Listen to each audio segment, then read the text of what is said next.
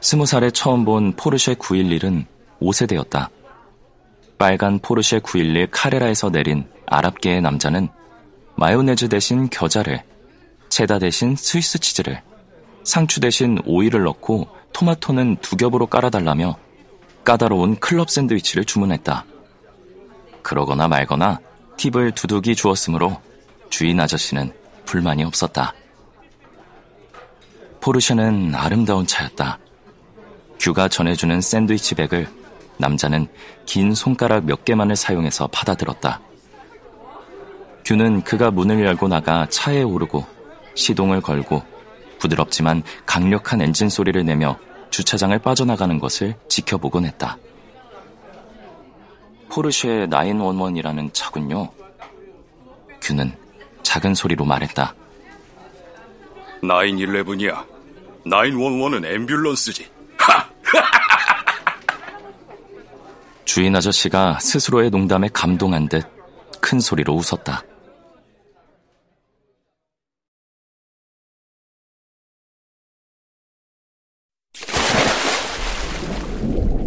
KBS 오디오북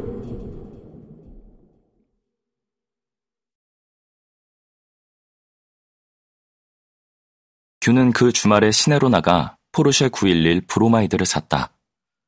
책상 위에 붙여놓으니 방이 그럴듯해졌다. 꼴에 사내라고 아버지는 코웃음을 쳤다. 정신과 의사가 선물한 색연필로 처음 그린 건 포르쉐 911 7세대였다. 아버지 집의 지하방에서 지금의 임대 아파트로 이사를 한 후에 그는 매일 밤 그림을 그렸다. 규의 방 사방 벽은 포르쉐의 그림으로 채워졌다. 자고 일어나면 회사에 가고 사람들을 추궁해서 세금 도둑을 잡아내고 밥을 먹고 또 일을 했지만 한 번도 그게 삶이라고 생각하지 않았다. 그렇게 살다 보면 삶에 도달할 것이라고 믿었다. 떠나왔지만 어느 곳에도 도착하지 않았다고 느껴지는 밤이면 바퀴 틈새의 명암까지 상세히 새겨 넣었다. 아무것도 사랑하지 않기 위해 포르쉐를 그렸다. 자동차 그림은 점점 더 치밀해졌다. 포르쉐는 규의 차가 되었다. 그러는 동안 규는 무엇도 그리워하지 않는 사람이 되어갔다.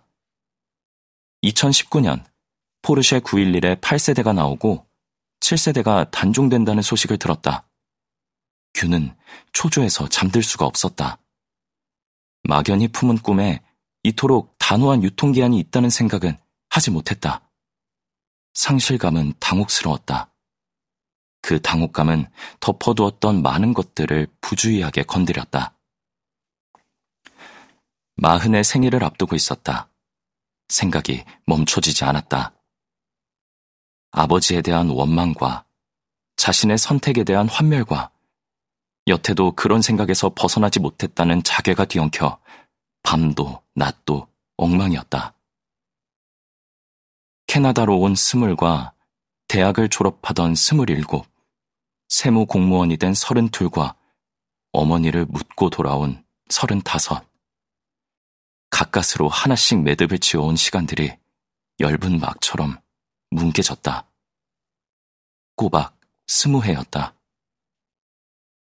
한 번도 찬란해져 보지 못하고 이렇게 시간이 흘렀다. 딱 한 번이면 족할 듯 했다. 그런 생각이 들자 포르쉐를 사는 것은 앞날을 향해 걸어가기 위해 거대한 문을 닫고 또 다른 문을 여는 것처럼 필연적으로 느껴졌다.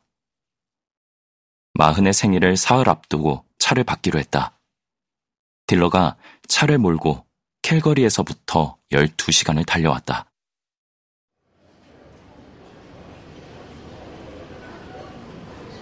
약속 시간 2시간 전부터 모래 커피숍 앞에서 서성였다. 이런 걸 꿈이라 불러도 될까? 그렇다면 꿈이 이루어지는 순간에 어떤 마음이어야 하는 걸까? 그게 완벽한 기쁨이 아닌 것이 의아했다. 포르쉐가 멀리서 다가왔다. 저토록 아름다운 것을 오롯이 혼자 보는 건 조금 슬펐다. 아무도 부러워해주지 않는 삶은 아무것도 부럽지 않은 삶보다 더 불행하다.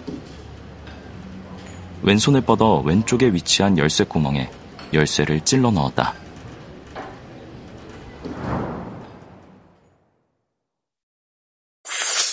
오른손으로 잡아. 어머니는 밥 먹던 숟가락으로 규의 손등을 툭툭 쳤다. 도대체 누굴 닮았냐? 아버지는 왼손잡이 규를 의심했다. 포르쉐의 열쇠 구멍은 왼손잡이 규에게는 완벽한 위치에 있었다. 오랫동안 오른쪽 구멍에 닿기 위해서 몸을 기울이고 비틀고 더듬었던 시간들이 규의 등 뒤로 지나가고 있었다.